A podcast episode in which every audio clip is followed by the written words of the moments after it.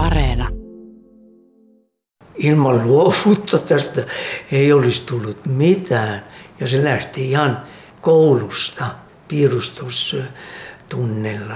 Ainoa kymppi oli aina se piirustus.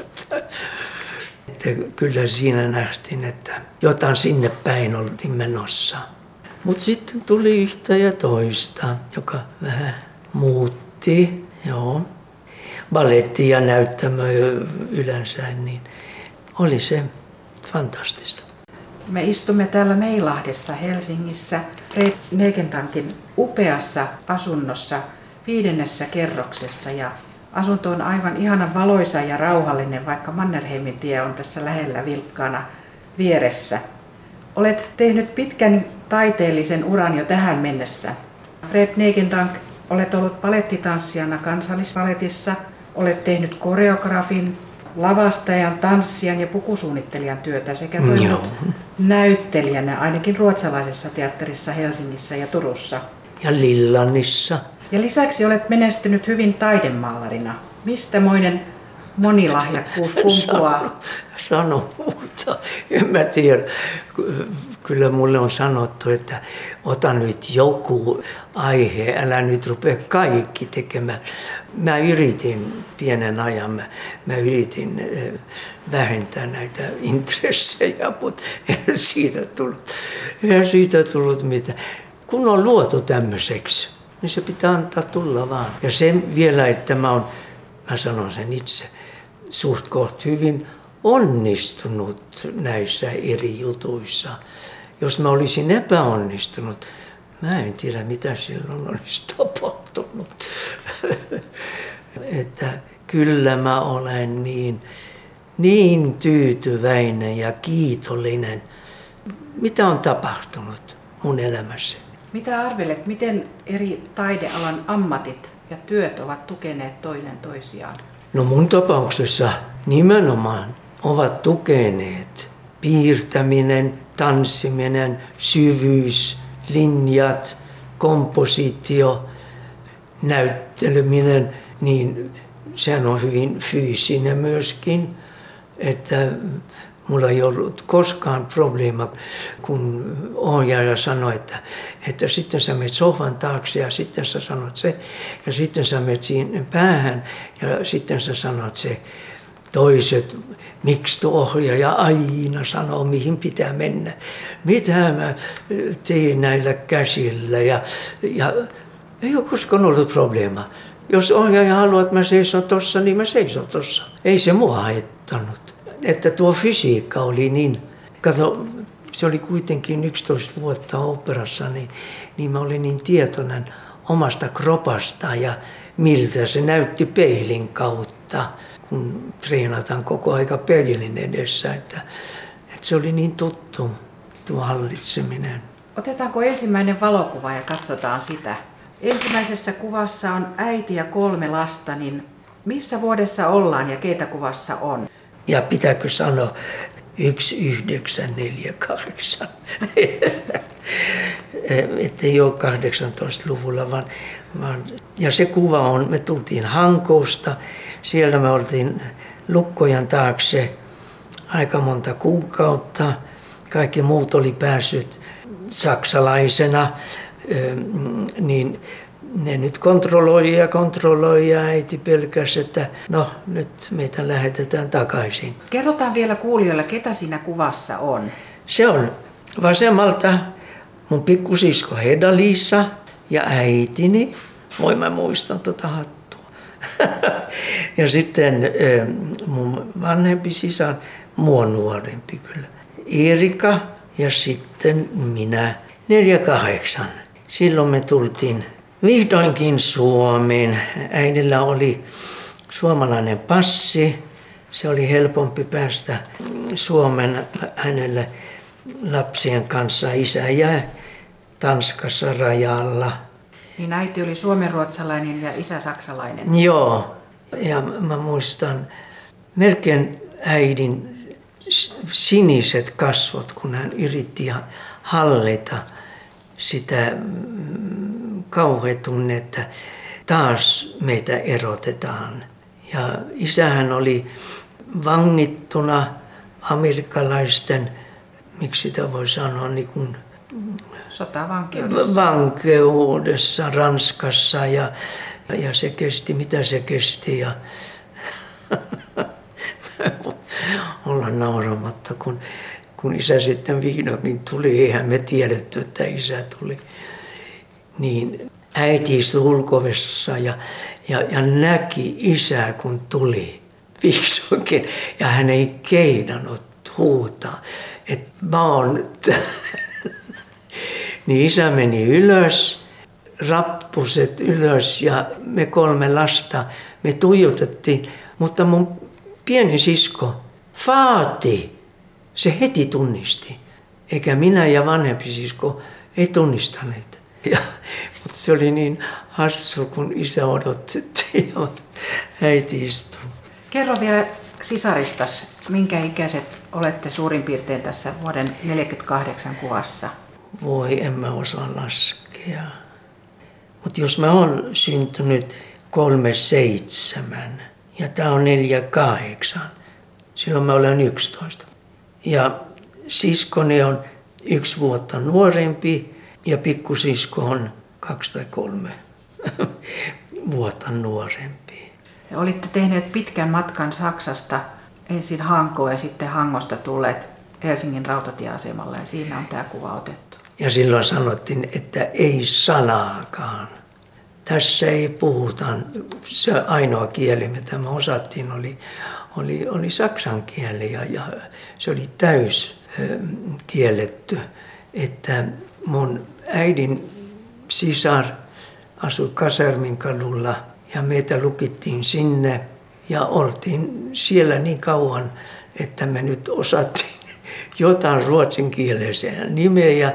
Ja, heti kun mä osasin jotain, niin mä menin niin kansakoulu ja olin siellä niin paljon, että kokeiltiin, jos mä pärjään ruotsalaisessa normaalilyseossa ja, ja sinne mä kyllä jäin. Että nopeasti mä opin sitten se, se toinen kieli. Tuo Saksahan oli sitten niin hallitseva siinä välillä. Miten puhuiko äiti ruotsia teille lapsille ollenkaan?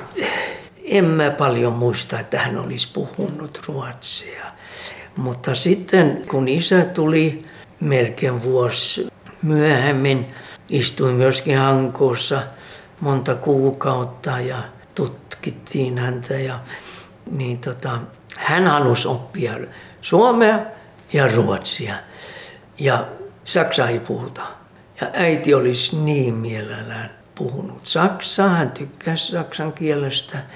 Ja lapsille se olisi ollut erittäin hyvin säilyttää vielä yksi kieli, joka nyt sitten menetettiin jollain tavoin. Kyllä mä oon ollut matkoilla, niin viikko Berliinissä, niin mä huomaan, että hopsa, ai mistä tuo sana tuli? Enhän mä tota osaan ja, ja kuule, takaraivussa vissiin on kaikenlaista lokeroissa. Niin tota, se tulee takaisin, varsinkin se lausuminen. No sitten tosiaan aloitit sen normaalilyseon koulunkäynnin siinä, niin miten vanhemmat suhtautui taiteellisuuteesi? Ei ne tienneet tästä mitään. Että se oli sitten mun opettaja, joka noteerasi ton. Ja kyllä maailma oli silloin me, kun me tultiin 48, niin isä ja äiti olivat päättäneet, että sitten mennään isoäidin seurakuntaan. Ja se oli baptisti seurakunta. Että se oli ihan valmis ajateltu ajatus. Ja 48 mua kastettiin aika merkillistä. 11-vuotias, mitä mä tiesin koko jutusta. Mutta siellä mä vielä Siihen mä kuulun vielä. Mutta se oli niin kapea, tää, se oli vaan seurakunta ja koulu ja koti. Se oli hyvin tärkeää. Mä en tiennyt, että olympialaiset olivat. Mä en kuullut koskaan Beatlesia. Mä, mä myöhemmin sitten, kun teatterissa oli semmoinen produktio, niin, niin mä tutustuin niihin. Ja että aika kapea. Ja sen vuoksi tämä piirustus oli sitten portti ulos siitä. Mitä ammattia isäsi vielä suunnitteli sinulle? No kyllähän olisi halunnut, että tämä olisin pysynyt seurakunnassa ja evankelista tai sitten hän halusi mut naimisina. Kyllä hän etsi kaikenlaisia nättejä tyttöjä mulle, mutta mä nyt en ollut sitä, sitä tyyppiä sitten huomasin. Mitä muita mieliaineita koulussa oli tämän piirustuksen No lisäksi? ei oikeastaan mitään. Historiasta mä tykkäsin ja mä luin paljon ja yritin, mutta yli seiska ei koskaan tullut. Ja mä olin vähän katkera, että kun mä kerran niin kuin rakastin sitä aihetta, että miksei, eikö se nyt näy.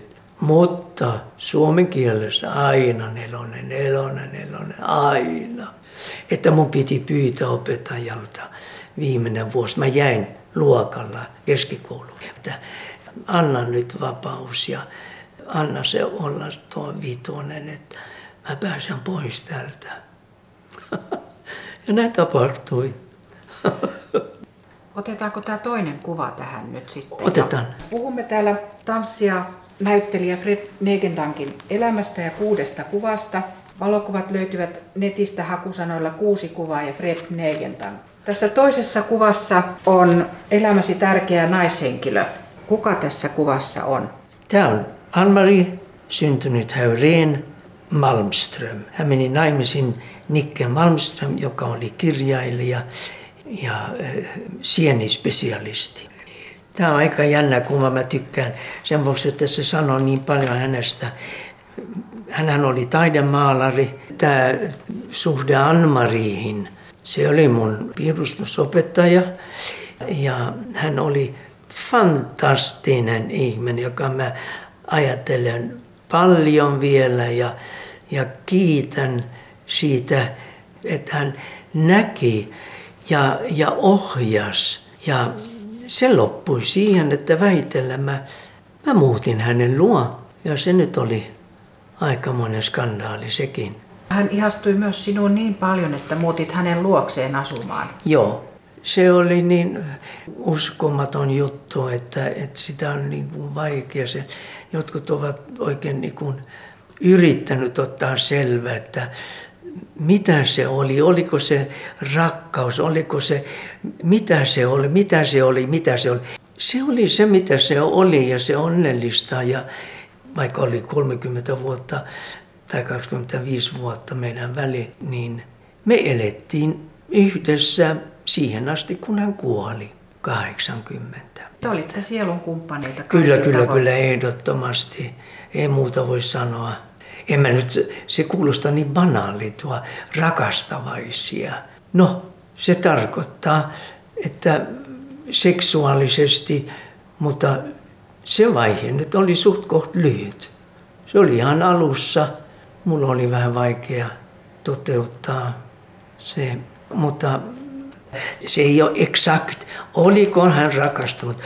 Kutsuko sitä rakkautta sitten?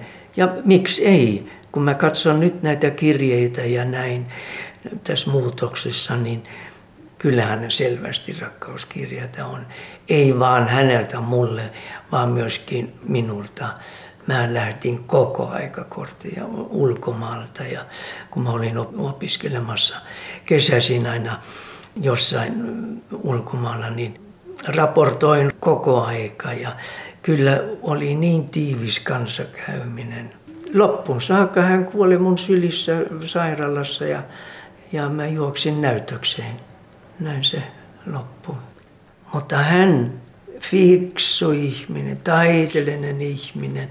Ja hän avasi kaikki nämä ovet, josta mä en tiennyt ollenkaan, että niitä on olemassa.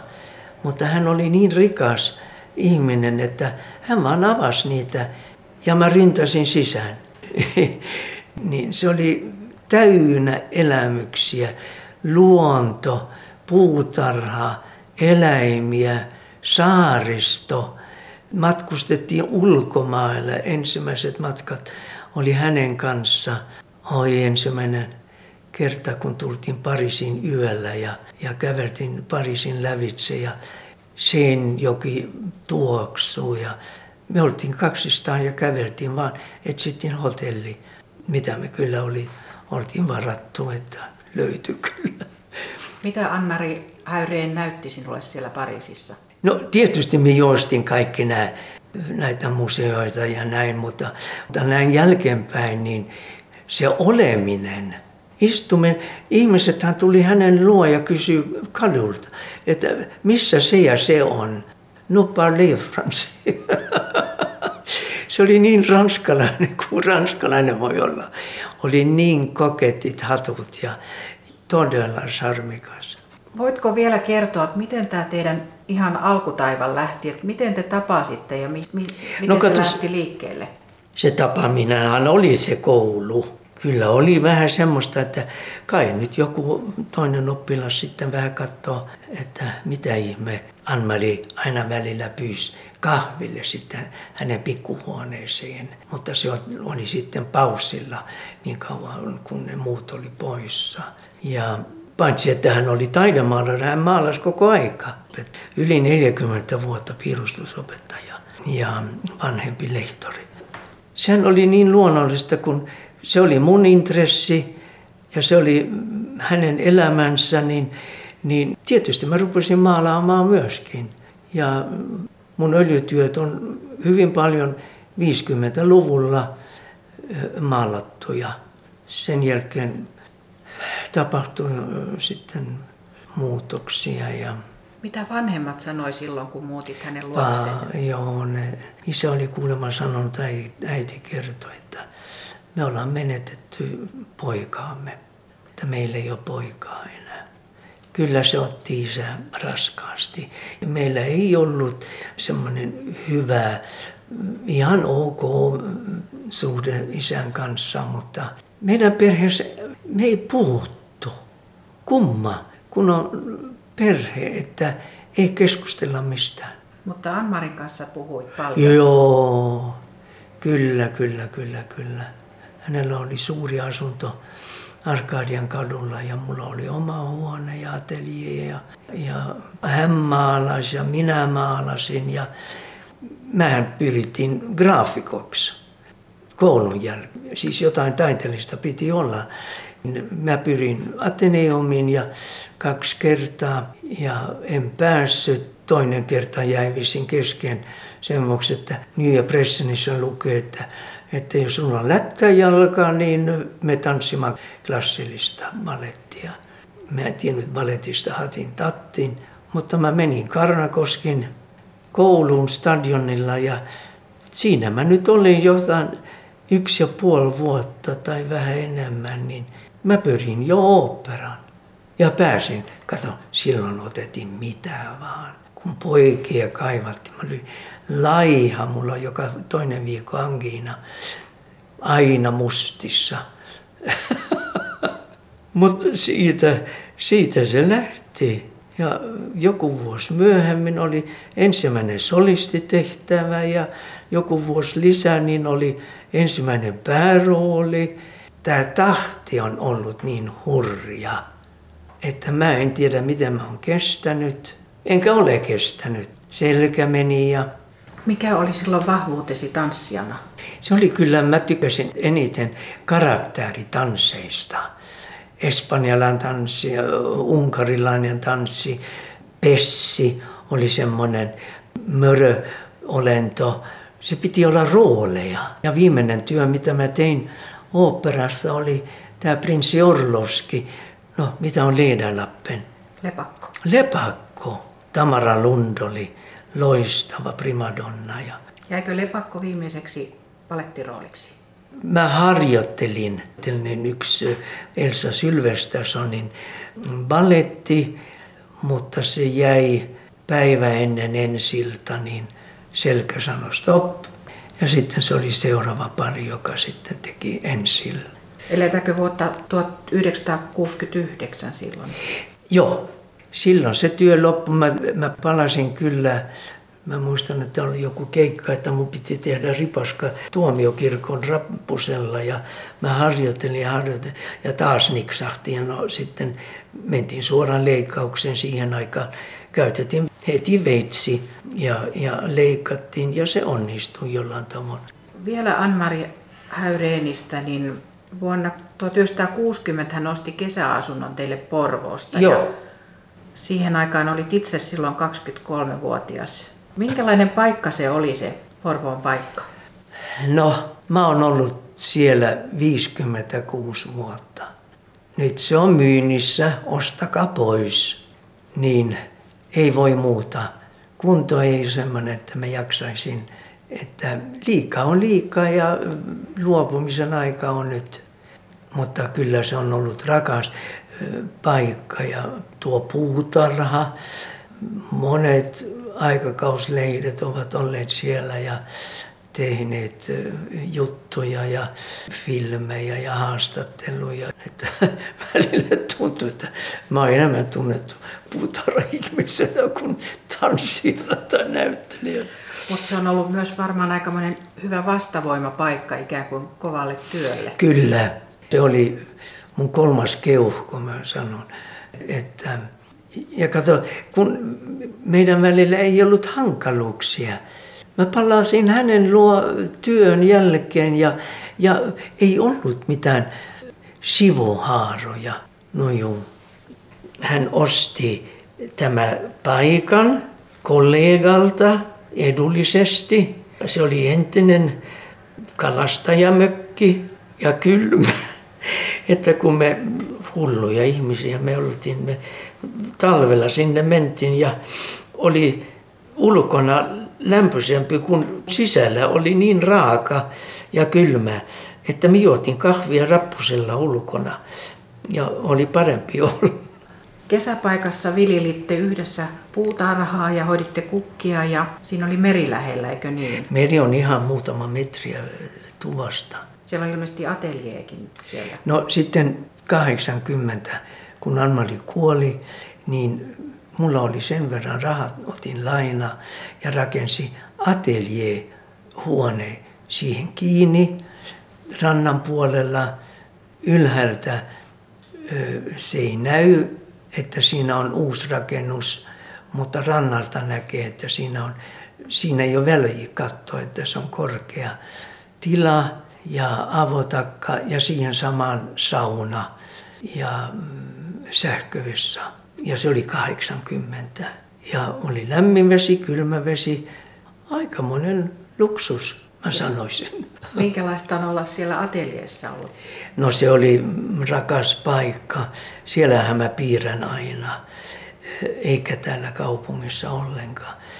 Mulla ei voi olla materiaali molemmilla paikoilla, vaan enkä raahan edes takaisin, vaan, vaan se on mökillä, kun mä, kun mä maalaan.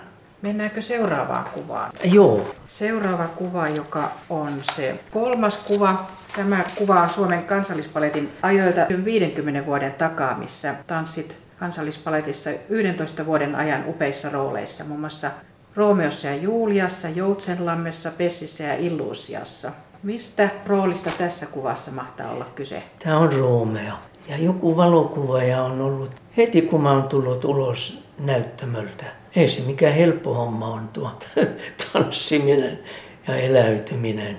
Mitä Siinä... tunnelmia tähän kuvaan mahtaa liittyä? Kai, että työ on tehty, että on väsynyt. Se oli Serge Lifar, joka nyt oli, valitti maailman yksi niitä kuuluisimpia koreografioita. Hän teki sen kansallisoperan ja mä sain se kunnia myöskin tanssia sitä. Se oli fantastista. Kerro vielä, kuka sinut alun perin opetti tanssimaan siellä paletissa?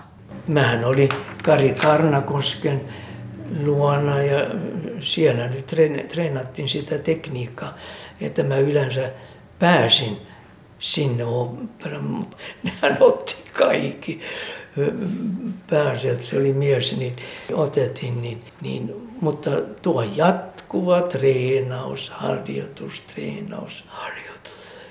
Ja silloin kyllä myöskin maalaaminen jäi sivuun. Sitä ei pysty Siinä mielessä ne on kaksi eri maailmaa, vaikka ne vaikuttaa toisiin, mutta jokainen vaatii omansa. Ja, ja, ja tuo tanssiminen, kun se oli niin kuin koko päivän työ, niin, niin tota, se oli kyllä rankka ja opettava ja itsekritiikki kasvoi ja kasvoi ja se on mulla ollut riesana myöskin näyttelijänä. Lyhyt opiskeluaika ja joka kesä sitten kuukausi Pariisissa tai Lontoossa treenaamassa. Ja sitten mä muistan aamutunnit, sitten harjoitukset 11.3 ja sitten mä menin vielä ballettikouluun iltapäivätunti ja sitten illalla oli näytös tai sitten harjoitus. Näin ne päivät menivät. Oli se rankka työ ja sen näkyy kyllä myöskin siitä kuvasta mun mielestä. Ihme kyllä, että kelpasin siihen Prince Orlovskin rooli, joka on, onko se koko toinen näytös, on prinssi Orlovskin palatsissa. Mulla oli aaria, mä laulun mukana kuoron kanssa. Yksi kerta mä hukkasin sanat ja mä laulun, mä en lähtenyt ulos, vaan mä laulun la la la loppuun saakka ja koko kuoro hytki hytki. Mutta mä, mä ajattelin, että perhana kyllä mä laulan tämän loppuun saakka. ja sain sen tehty. Mutta viimeinen balletti oli semmoinen uusi balletti, Elsa Silversonin tekemä, joka kokeiltiin. Ja kun me oltiin ensimmäinen pari, niin meidän piti kokeilla kaikki nostot. Ja ne kaksi seuraavat, ne istu siellä penkillä. No tota nyt ei ainakaan tehdä. Tuo meni ihan prinkalla. Ja me nostettiin ja selkä meni. Nyt hoidetaan myöskin lihasvoimia ja treenataan ihan erilaista, erilainen treenaus kuin, kuin silloin. Se oli vaan nosta, nosta, nosta. Ensimmäinen kerta, kun mun piti saada nainen, ne muut kundit oli ottaneet omat partnerit ja sitten jäi yksi tanskalainen, suuri klimppi. Se, se jäi mulle ja sitä piti nyt saada sitten ylös. Ja yleisryhmän voimalla sitten hup, hup, ja, ja mä yritin ja se heilu siellä. Mutta kyllä se sinne pääsi ja kyllä mä sen tanskalaisen kanssa tanssin koko produktion. Mutta se oli niin kuin raalla voimalla, se, se, ei ollut, se ei ollut viisasta. No, ajat ovat muuttuneet. Näitä Fred Negendankin valokuvia voi käydä katsomassa Ylen sivuilla osoitteessa yle.fi kautta kuusi kuvaa. Paletti otti ja vei, mutta sitten kohtalo puuttu peliin ja, ja paletti jäi ja ja tapahtui jotain muuta, niin... Joo, mutta se alku oli niin, että, että Börje Lampenius, joka oli eh, näyttelijä ja ohjaaja ruotsalaisessa teatterissa, niin hän tarvitsee nuoren miehen. No kyllä mä tiedän, että teatterissa olisi ollut nuoria miehiä. Kyllä mä kuulin jälkeenpäin. Miksi sä tulit? Täällä hän oli. Mutta Kalle Öhman, johtaja, oli sanonut, että mennyt katsomaan tuota Negendankia siellä Lepakossa. Että siinä on tyyppi. Ja Börje tuli, näki ja otti. Sillä tavalla mä, mä tein ensimmäinen rooli, miespäärooli Märta Lorang vastanäyttelijänä. Mä olin joku kreikkalainen nuori mies, joka sitten kypsempi nainen sitten rakastui. Kerrotaan kuulijoille vielä, kuka on Börje Lampenius. Se on ruotsalaisen teatterin pitkäaikainen näyttelijä, ohjaaja, lavastaja, kompositori. Se on ihan niitä perusvoimia. Ja hän löysi sinut ja sitten siirrytkin Joo. näyttelijäksi. Joo. Ja mä en tiedä mitä hän teki ja mitä me tehtiin päivisin, mutta Mä makasin ja mä olin ylös alas ja mä hengitin ja mulla oli nähtävästi suht koht hyvä ruotsin kieli ja artikuloin. Mutta kyllä hän pumppasi mut ja siinä mentiin. Ja sitten seurasi yhtä ja toista. Aina kun mä oon voinut huonosti Svenskanissa, niin mä oon vierailut. Otetaanko tämä neljäs kuva tähän esille? Tämä neljäs kuva liittyy musikaaliin La Cage à Folle. Suomeksi näytelmän nimi on Laina höyhenissä, jossa olit Zazan roolissa. Se olikin sitten varsinainen jättimenestys. Se oli jättimenestys, jo. Ja, ja tämä sattuu niin hyvin, että Opus Svenska teatteri halusi pistää täällä Kasofol pystyyn ja johtaja Juhan Simmer soitti, että voit sä ajatella? Voin, tulen. Minkälainen rooli tämä Sasan rooli oli? No se oli, sehän oli transvestiitti, että Hameessa mentiin ja, ja korkokengissä oltiin ja jalat, ne ei kyllä tykänneet niin paljon siitä, niistä kengistä, mutta, mutta se oli ihanaa ja se oli valtava menestys. No tässä kuvassa on. Mä just valmistaudun. Mä laulan jotain, että mä en jaksa katsoa tota naamaa enää. On niin paljon rinkor.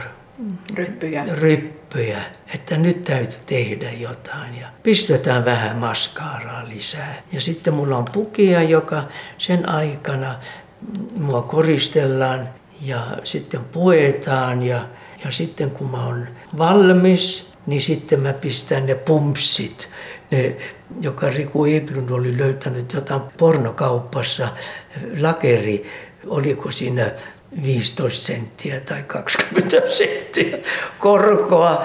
Mä ajattelin, perhana, tota, näitä mä haluan, kun kaikki yrittivät ja polvet koukussa, ne laahasi yli, yli näyttämön ja kukaan ei saanut polvet suorana. Mä ajattelin, tota harjoittelen.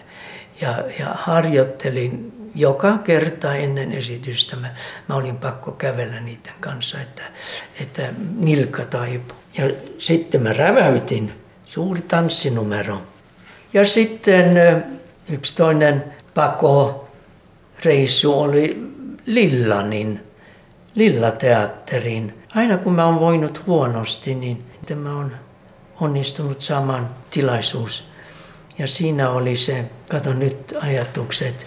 Mäkään tiedä, mistä mahdat puhua Lillanissa. Firs, kirsikuisto. Ja Kaisa Korhosella oli semmoinen idea, että tämä Firs raamittaa koko esityksen. Se on nuori kaveri, joka sminkkaa näyttämöllä, pukeutuu ja menee eteen ja muuttuu, kropan kieltä muuttuu firsiksi ja se ensimmäinen repliikki. Lopussa, ja sitten se on mukana koko esityksen aikana, ja sitten lopussa tämä sama firs tulee lattialta luukusta, on jätetty sinne kartanon yksin ja sitten mulla oli selstoffia ja otin pois naamari, suoristin itseni, otin pois takin, mulla oli ihan semmoinen lyhyt hianen paita, että nuori kroppa näkyy. Ja sanoi Firsin viimeinen repli ja se stemmas exakt. Se oli valtava hieno. Se oli elämys. Että se oli Kaisan hieno idea. No näiden kahden roolin lisäksi teit viulunsoittaja Katolla roolin myös Helsingin ruotsalaisessa no, teatterissa. Kato, niin... Joo, sen vuoksi, että, että Kurre Nuotio, joka oli tehnyt Djungelboken, Viidakon, mä en tiedä. Joo, esitys. Ja mä tiesin, että nyt täytyy palata ruotsalaisen teatteriin ja mä en tiedä mistä se idea tuli. En ole koskaan pyytänyt mitään rooleja. Minkälainen niin, rooli oli tämä maitomiehen rooli siinä viulunsoittaja katolla? No kato, mä kysyn Kurre Nuoti, joka ei ole pistänyt ylös sitä sen jälkeen, kun hän sen lanseerasi joskus aikoinaan. Ja, ja mä sanoin, että Kurre voit sä ohjata ja mä olen sitten se tevie. Ja näin kävi. Hän sanoi suoraan kyllä, johtaja sanoi kyllä ja sitten ruvetin. Ja, ja tämä juutalaisuus ja, ja se, se maailma oli niin rikas ja sitten se on niin ajankohtainen se, se, sen vuoksi sitä näytellään ympäri Suomea. Se on melkein jokaisella näyttämällä on ollut viulunsoittaja katolla. Ne melodiat ja ja koko se, että siirretään kanssa, ajetaan ulos ja vaelletaan. Ja... Tällaisen mielenkiintoisen keskustelun käyt siinä roolin aikana? No kato se Tevie, sehän jutteli Jumalan kanssa koko aika. Haukkuu sitä joskus. Tai sitten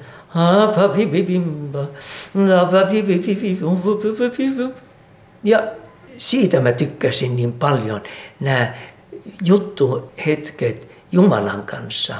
Ja mun mielestä mä oon nähnyt versioita, kun niitä sivutetaan jollain tavoin vaan niin kuin repliikkenä. Ja, ja, mutta mun mielestä se on Tevjen sielu. Se on hänen sielumaisema se, että se on niin kuin aina Jumalan kontaktia. Että se oli hyvin rakas rooli. No toinen Jumala-keskustelu on roolissa, roolissa Salieri. No se oli, sitä mä tein Turussa. Mä tein aika hienoja juttuja Turussa. Mä oon ylpeä siitä, että mä sain tehdä. Ja se oli Amadeus ja Riku Eklund oli, oli Amadeus ja minä olin Salieri. Siinä oli taas Jumalan kanssa puhuminen. Ja mä muutuin, mä en tiedä kuinka monta kymmentä vuotta, mä muutuin, kun mä rakastan tota visuaalista muuttuminen, eh, niin kuin Firs, nuori kaveri, joka, ja sitten yhtäkkiä se on ihan vanha. Ja tämä Salieri, niin se on ihan, ihan ikivanha ja pitsi aamutakissa ja yhtäkkiä sitä riistutaan ja se ojentuu ja, ja, ja sitten pistetään kaunit vaatteet päälle ja sitten hän on just se arrogantti Salieri ja se taistelu sitten Amadeuksen kanssa. Se oli mahtava. Ja vielä siihen Turku-aikaan, että mä sain kontaktia tanssiin. Ja se on Lassi Sairalan ansio. Hän on eri tanssiryhmän jäsen ja, ja mä halusin se lähti kyllä minusta hyvin paljon sen vuoksi, että se aihe, se oli niin selvä mulle niin paljon, kuin, niin kauan kuin mulla on jonkunlainen kroppa näytettäväksi, niin, niin täytyy tehdä jotain. Ja mä käytin sitä oman nimeni Manfred, mies rauha. Ja minä tanssin nuoren tanssijan Manfred, että oli niin kuin kaksintaistelu, vanha ja nuorta. Ja sitten kun ero tuli, nuoruus meni ja näin. Ja sitä esitettiin tv ja mentiin ulkomailla sen kanssa, että se oli mulle hyvin tärkeää. Tanssiteatteri Erin Joo, se oli niitä projekti. Joo, joo. Vuorossa on Fred Negendankin viides valokuva. Kuvat löytyvät netistä hakusanoilla kuusi kuvaa ja Fred Negendank. Vuonna 2000 jäit eläkkeelle Helsingin ruotsalaisesta teatterista, mutta sen jälkeen näyttelit vielä muutamassa näytelmässä ja sitten olikin aikaa rakkaalle asialle eli taiteelle. Joo, kato, mä luulin silloin, kun mä pääsin eläkkeelle, että nyt kaikki pois. Mä en halua yksikään roolia. Ja niitä musikaaleja tuli ja eri näytelmiä. Ja kymmenen vuotta mä pauhasin päälle vielä näyttelijänä. Ja mä oon aina ajatellut, että kun mä päätän, että en, niin sitten en, mutta kyllä se vaan houkutteli sitten, kun joku soittaa ja työ on niin kuin ihan sopiva, mutta, mutta sen jälkeen hän on tämä piirtäminen sitten saanut enemmän paikkaa. Mitä tässä viidennessä kuvassa on? Se on vähän surullinen kuva. Nämä on kaksi kuollutta lintua. Mökillä ne lensi aina ikkunaan päin ja niska katkesi mutta ne oli niin kauniita. Ja mulla on sininen metallipöytä ja oli sadetta ollut. Miksi mulla on se toinen, niin kuin se lentäisi, mutta se on kuollut sekin.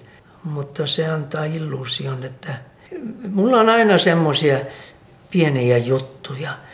Mä en selitä, mitä se tarkoittaa, vaan jokainen tulkitsee sitten mulle se merkitsee yhtä asiaa ja mun mielestä tämä on henkevä, hieno kuva. Tämä kuva on vuodelta 2014 ja maalasit paljon ja pidit reilusti yli kymmenen näyttelyäkin eri puolilla Helsingin ja Turun gallerioita. Joo, se on fantastista, että mulla on ollut niin monta, monta oman näyttelyä. Ja ne on aina ollut erilaisia, ainakin mun mielestä. Miten löydät aiheesi? Mä en, mä en etsi, vaan ne tulee. Elämäsi liittyy tämmöinen mustakausi, jolloin värit katosivat elämästäsi taiteessa varsinkin, niin Täys. mitä se tarkoittaa? Se oli kun Anmari oli kuollut, niin värit häipyi. Mä, mä tein tussilla, lyijykynällä, mustalla rasvaliidulla, hiilellä, mutta ei värejä. Mutta se oli varmasti joku tämmöinen psykologinen. Mulla oli jopa näyttelyjä niiden töiden kanssa. Mutta sitten mua vietiin ihan tyhjä saari. Siellä ei ollut, joo, siellä oli pieni semmoinen kalastajamökki, missä oli yksi peti ja pöytä. Ja mä ajattelin, että viikko, mua vietiin sinne ja viikko mun piti olla siellä. Näin laskettiin. Ja mä ajattelin, että jos mä kokeilisin, mä otan, mitä on meri ja mitä on vesi, mitkä on ne päävärit. Ja kummallista kyllä, niin silloin tuli värit takaisin. Mutta se oli niin se saaristo, ne loistavat värit siellä. Niin sen jälkeen on ollut väriä väriä. Pastelliväriä ja rasvaliituväriä ja mä oon vähän laiska, että mä en olisi hauska lähteä öljyllä taas, mutta se on niin vaivalloista, mä oon tullut laiska. Ne liidut on, on helpompi kuljettaa. Olemme kuulleet viidestä kuvasta elämäsi varrella. Vuorossa on kuudes kuva, joka on toive tai unelma, jonka haluaisit toteutuvan. Mm. Mikä se on? Kun terveys nyt ei ole se maailman paras, mun aika on rajoitettu, mä tiedän sen. Niin jos se kuudes kuva olisi se, että mä saisin olla muutama vuotta ja nauttia tästä asunnosta, josta mä pidän erittäin paljon. Ja toivon, että tuo romuhuone, että mä saisin siihen työhuoneeseen ja viedä ne viimeiset tavarat mökiltä vielä ateljeista niin, että mä saisin se kuntoon niin, että mä voisin istua siellä ja, ja piirtää. Mä olin vuosi sitten Lanzarotella. Mä kuvasin yksi ovi ja perhana, jos mä en saa sitä maalattua. Jos mä saisin se vielä maalattu, niin se olisi mun testamentti. ja se ajaa mut takaa, mä en pääse siitä irti. Niin sitten mä olen ihan tyytyväinen.